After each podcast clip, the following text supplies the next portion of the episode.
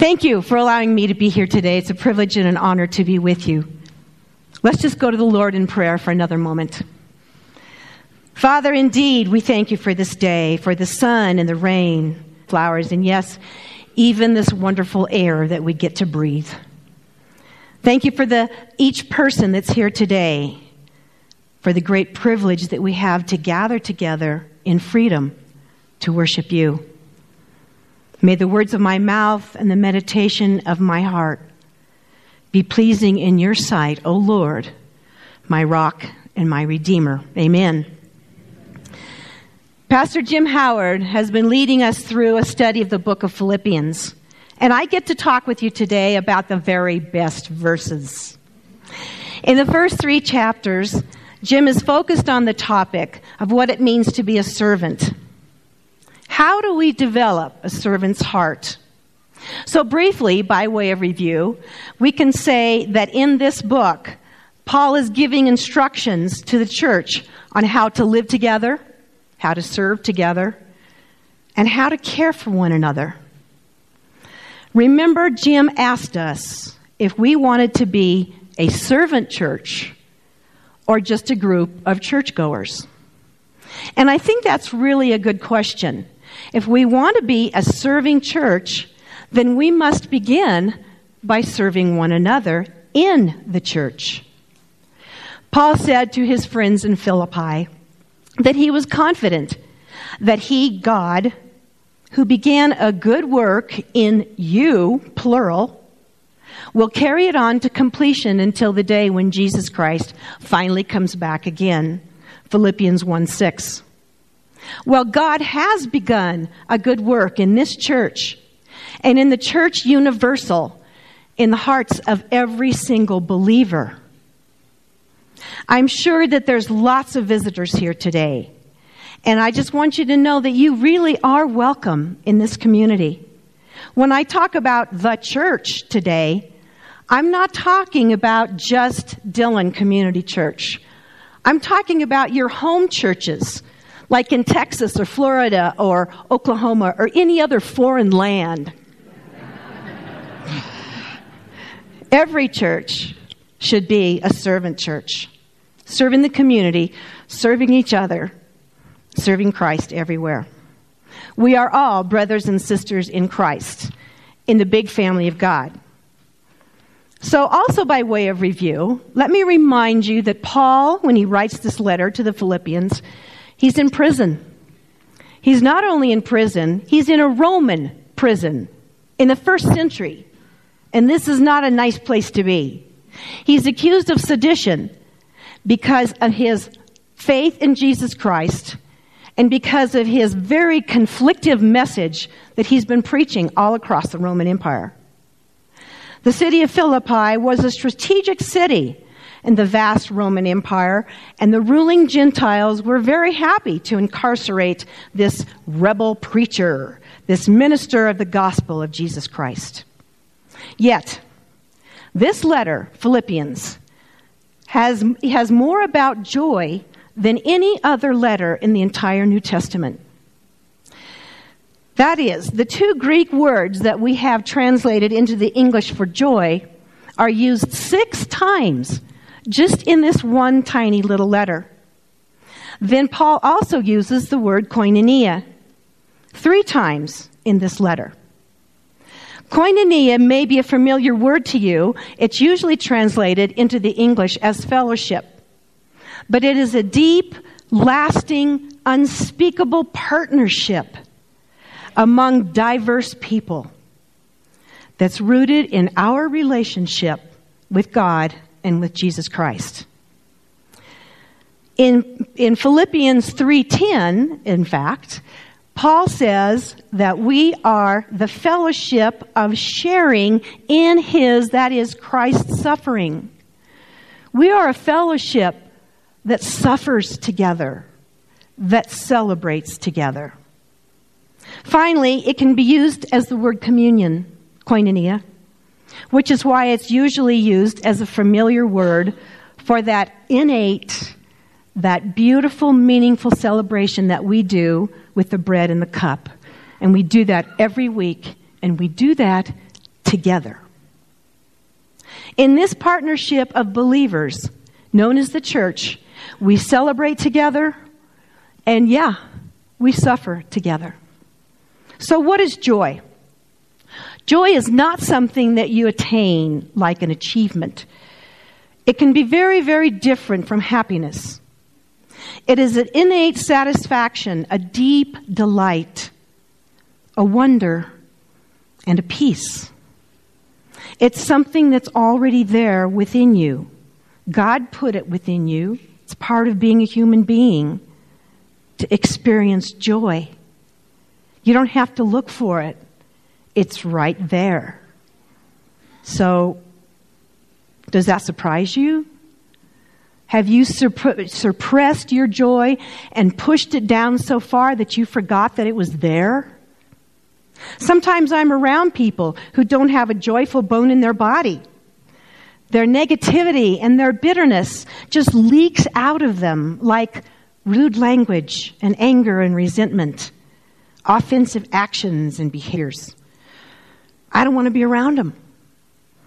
But let me just say an offensive person without joy is usually a wounded person. Yes, I cannot help but feel joy when I look outside at those mountain peaks, when I watch an osprey fly, when I take in a whole field of columbines at Cataract Lake. We are so blessed. Sit silently sometime and watch a toddler, maybe your grandchild. Use their imagination and play.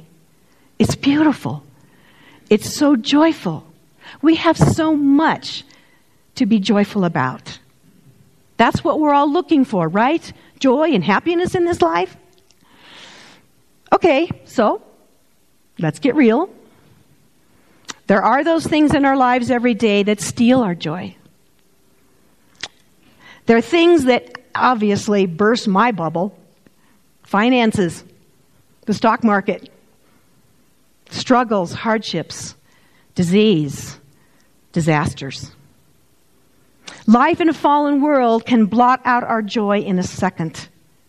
It takes away our pleasures, our delights. It tarnishes our picture perfect world.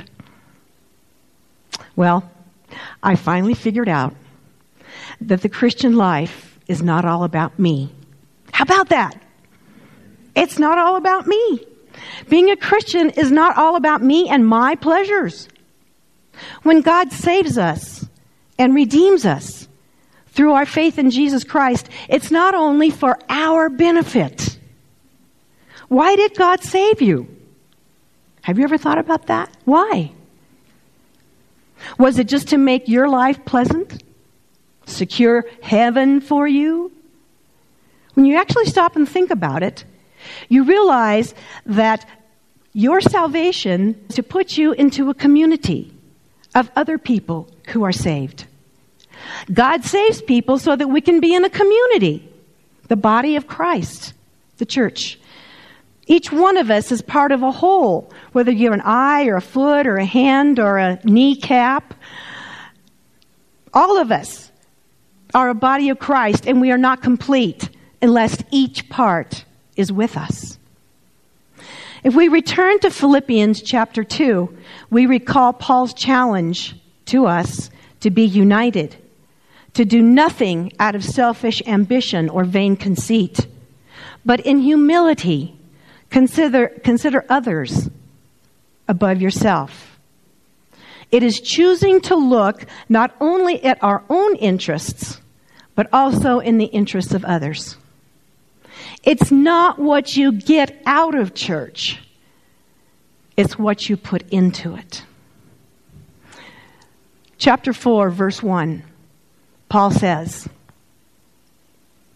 Therefore, my brothers and sisters, you whom I love and long for, my joy and my crown. Stand firm in the Lord in, his, in this way.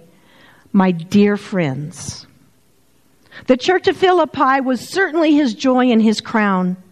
That's kind of like saying that your grandchildren are the apple of your eye. With great love and deep commitment, he wrote to these dear friends encouraging them in spite of all the struggles that they were going through in their culture. We're not expected to go through this life without the strength and the love and the support of a community of like minded people. There are no Lone Ranger Christians. The church is a collection of diverse people living together every single day within the will of the same God and the direction of the same Holy Spirit. Paul told the Philippians to stand firm in their commitment to one another because Christ is transforming us. Philippians 3:21.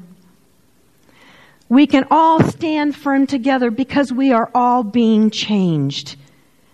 Our beloved friends gather around us, support us, help us during our own transformation so that we can all share in the likeness of Christ. Being a church means being a lifeline and a support system for all Jesus followers as we journey together through this life. Now, for a moment, let's jump down to verse 4. I think you already know this. Rejoice in the Lord always. I will say again, rejoice. You knew that already, didn't you? Well, this is a reflection back to verse 3 1, where he begins his instructions on rejoicing. And he does repeat himself again in 4 1. Rejoice in the Lord together. He gave this command to the entire church at Philippi. We can look back and see how we can gather together into the body of Christ and we rejoice together through our sufferings, our trial, through cancer, through eye disease, new babies, divorce, the loss of a job, surgeries. We can do this together. Dave and I, my husband Dave and I, moved to Summit County three years ago from the Denver area. We decided to find a church before we found a house to live in. I went to the internet and I found the Dillon Community Church website. And so I went there and I discovered that your pastor was none other than Jim Howard, whom I had met at Denver Seminary. And I already knew Jim. Well, so that was a no brainer. We church. And we found a wonderful realtor by the name of Debbie Nelson, and she helped us find just exactly the right house. It's a God thing. And I can say without a hesitation that true joy is found in being a part of a church. Church is every single day of the week, not just Sundays. It is people striving together, standing firm together, changing the world, and not allowing the world to change us. We start by being servants to one another, and then we can be better servants to those people who are outside of the church. If you think about this, suffering is our connection to the hostile, unbelieving world. Everybody suffers. Trials and suffering are unavoidable, and everyone is affected by the afflictions of this earth. But we have something wonderful to offer those who are going through hardships and disappointments. We have the joy of the Lord. That is how we can do it always, because we can do it together. The final part of chapter 4 goes on to tell us what it means to rejoice corporately. What does corporate joy look like? Well, Paul points to three ways light in being a church. Joy is overcoming dissension, it's overcoming fear, and it's overcoming incorrect thinking. Those three. First, corporate joy means handling dissensions and disagreements in a gracious, loving manner. Let's read about two women in Philippi who are going through a terrible argument verses 2 to 5. I plead with Yodo, Yo, I practice this. I practice this. Yodia. They could have been Jane and, and Susie, and I would have been much happier. Yodo, Yodia. And I plead with Syntyche. Don't laugh at me. it's all Greek to me, ladies and gentlemen. Yes, and I ask you, my true companion. Oh, to be of the same mind in the Lord.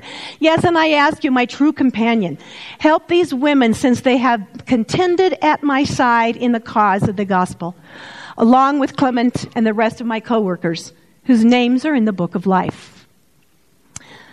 So, interestingly enough, something happened between these two women that was important enough for Paul to actually put it in this letter. A letter that would have been read publicly, not only in this church in Philippi, but in a lot of other churches as well. I mean, how embarrassing is that? But Paul knew that it was important for these two ladies to reconcile. In Paul's day, friendship carried a sense of competition. In the Roman culture, friends were just folks who could get you to, where to wherever it was that you wanted to go. It was always about reciprocity. I need to be honored and you need to be shamed. That's the Roman culture. But as a part of Paul's leadership team, these ladies could not do that. They had to reconcile for the sake of the gospel and for the sake of the unity of the church. The honor of the gospel was far more important than their own honor and recognition. But Paul was very tactful in the way that he addressed the serious disagreement that was going on in the midst. He neither condemns either woman, nor does he take sides in the dispute. No one is said to be right or wrong. In fact, we see the connection to verse 5, where he says that the word gentleness, you need to reconcile with gentleness. Correction in the church must be done with gentleness, not judgmentalism. Furthermore, he asked the church leaders to come and over, help him to overcome this dissension. Help reconcile the church. He hopes that someone by the name of genuine yokefellow or true companion can help reconcile their differences, which is really a weird way of saying my fellow workers in the church. Then he mentions other church leaders like Clement and the rest of my fellow workers, both men and women, whose loyal service and whose loyal names are only known to God. Anyway, Paul knew that dissension and disagreements should not divide the body of Christ, that the church leadership should take the lead in diffusing quarrels and misunderstandings and arguments. Too often, little injuries become festered. They become deep, unforgettable, and irreversible. Thank God for church leaders working together who attempt to reconcile the arguing parties and the disputes before they get way out of hand. In spite of our stubbornness, when we reconcile, when it happens in the church, it is a very good reason to rejoice. Celebrate the resolution. Joy comes from redemption, from reconciliation, and from forgiveness, and putting the interest of others before the interest of our own. So, Paul is rejoicing with the church that they are able to resolve these issues in a way that helps them to become stronger as a church. His point is that if we end disagreements and squabbles for the sake of the gospel, then Jesus is honored and glorified. Frankly, it's not a very good witness to the unbelieving world to have people arguing and disagreeing within the church. Second, Paul shares the second reason why the church should rejoice together, and that's verses 6 and 7. The Lord is near. Do not be anxious about anything, but in every situation, by prayer and petition, with thanksgiving, present your request to God. And the peace of God, which transcends all understanding, will guard your hearts and your minds in Christ Jesus. Because the Lord is near his people, verse 5, the church does not have to have anxiety in this complicated and condemning world. Again, it is the psalmist who says, The Lord is with me, I will not be afraid. Anxiety and prayer are polar opposites. They are opposing forces in the Christian's life. The antidote for anxiety is prayer. Be anxious for nothing. Pray in all circumstances, asking, petitioning God with thanksgiving for His protection, for His guidance, for His wisdom. Not only in our personal lives, but for the entire church. Fear. Many of you have lived or traveled in a foreign country. And you know that such an experience can be terrifying and terrific. We lived in Scotland for three years. And when we did that, everything was different. The toothpaste was different. The language was different. You know, a band aid is a plaster. Can you imagine putting a plaster on your arm? Yeah, that's a band aid. Everything was different. But God gave us a gift. And that gift was our kirk. That's Scottish for church. The people in our kirk were our solid rock and our foundation. They loved us, they supported us. Everything that we did, they came alongside us and corrected us and taught us how to say good Scottish words. The people were so good to us. But let me tell you about fear. Fear is getting driving a car on the wrong side of the road with the steering wheel on the wrong side of the car and you arrive at a roundabout and you go in a circle the wrong way and you have no idea what lane you're supposed to be in or how you get out of this circle. That's fear. And yet, our friends in the church lent us their car so that we could go do it. And that, my friends, is faith.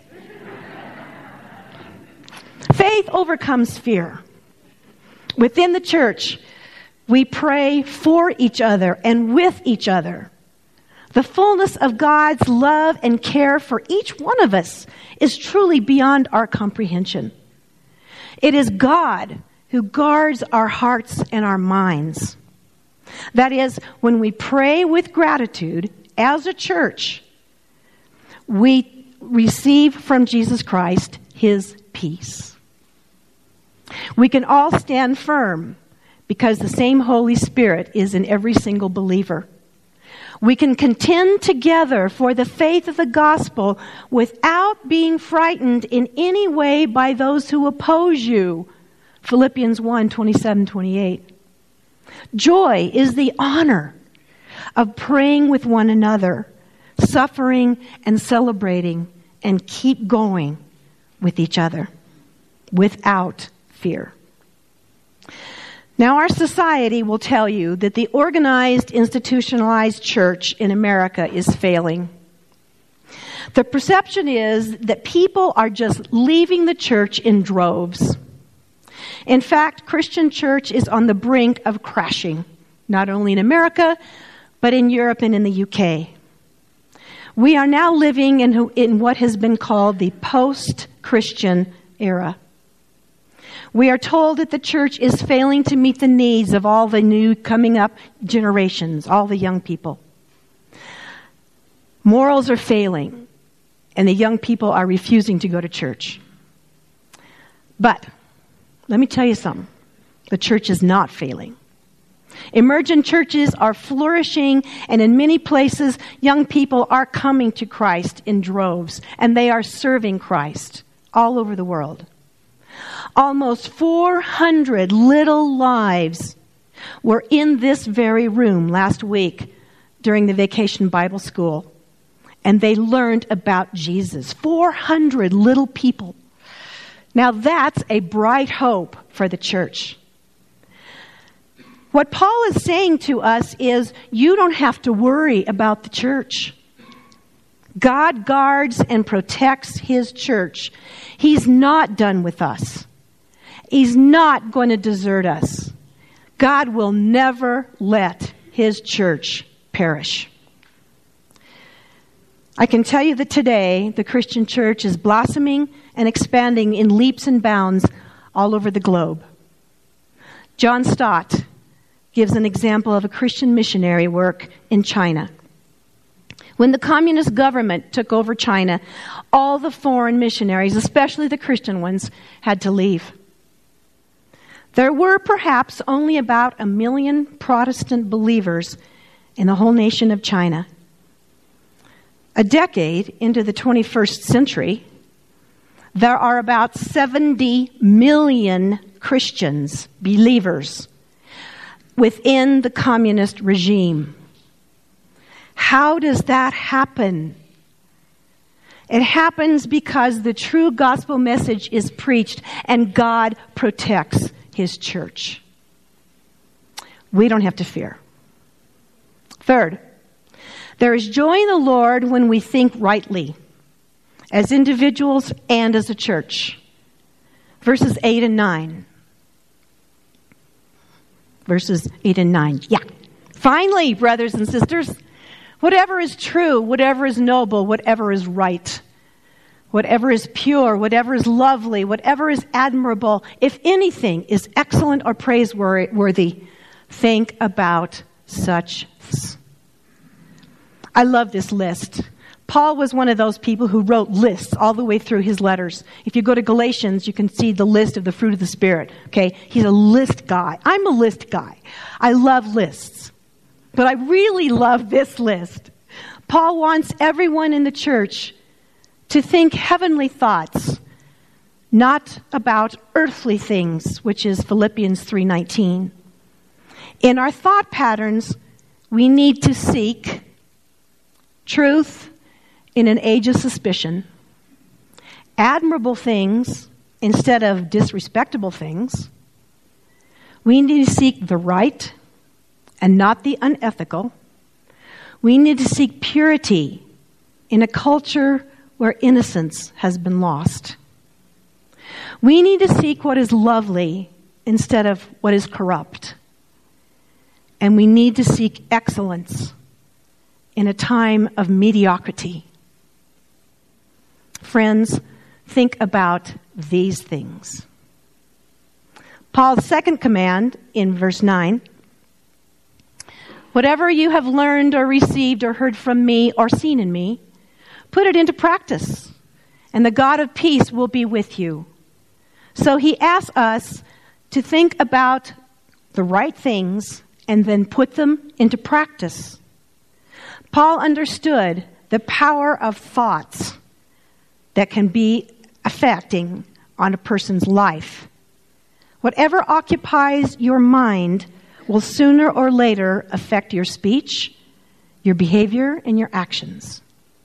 If we read nothing but corrupt corruption and negativity or watch only disparaging news, it is most likely that the only thing that we will give out is depression, criticism, and harmful thoughts.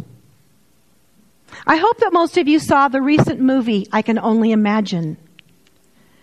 I hope it also made you aware of the damage that can be done to other people by inaccurate thinking and angry, cruel words. Let me also remind you of the erroneous thinking about black people and slavery in our very own country, and you know what? In our churches.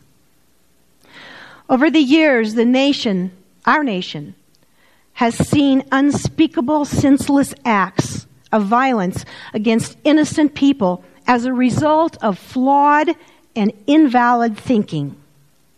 Racism and prejudicial judgments are anything but lovely, admirable, praiseworthy thoughts.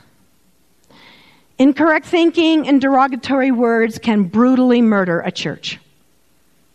Words spoken to each other, especially words spoken to young, vulnerable teenagers and children, are far more injurious than the modern weapons of opiates and guns. Paul saw the damage that can be done with disparaging and dangerous thoughts towards one another, especially in the church. He says that we need to sow seeds of beauty, not rumors of ugliness. We need to see loveliness in people instead of always seeing their faults and their shortcomings. Speak good and noble things. Don't pass on crude and inflammatory jokes and insinuation, not orally or on the internet, on social media. Encourage admirable deeds in your family and in your coworkers. Do not always criticize and rebuke. With Paul, it is my deep desire that human hatred and injustice in our society will come to an end quickly, and it has to start in the church. We all must allow God to control our thoughts as well as our behavior and our actions. Finally, Paul concludes the section of his letter by saying that if we put into practice what he has taught us, we will not only have corporate joy, we will have the peace of God, individually and as a church. So, I thank God for this church. I just want to thank you. I want to thank the staff, the leaders. I want to thank the musicians that are up here week in and week out. Thank you to the technological geniuses that sit back there and never get any recognition. Thank you to the men, to the women, to the kids, to the youth. What a joy it is to be a church together, to learn together, to grow together. And I hope that we will always be a serving, rejoicing church. Amen? Amen. Let us pray. Father God, thank you for this day that we can all rejoice together in your beautiful world and in your fellowship of believers. We ask three things today, Lord. First, we would ask that you would heal any wounds anywhere in any church that we might have and make us into a loving, forgiving, caring church. Second, make us your hands and feet in the world and make us your heart as a demonstration of your love and your grace in your family, in our church, in the world. Third, grant us humility as we eagerly serve you and serve others not for our own honor and our own glory, but for yours. We love you, Lord.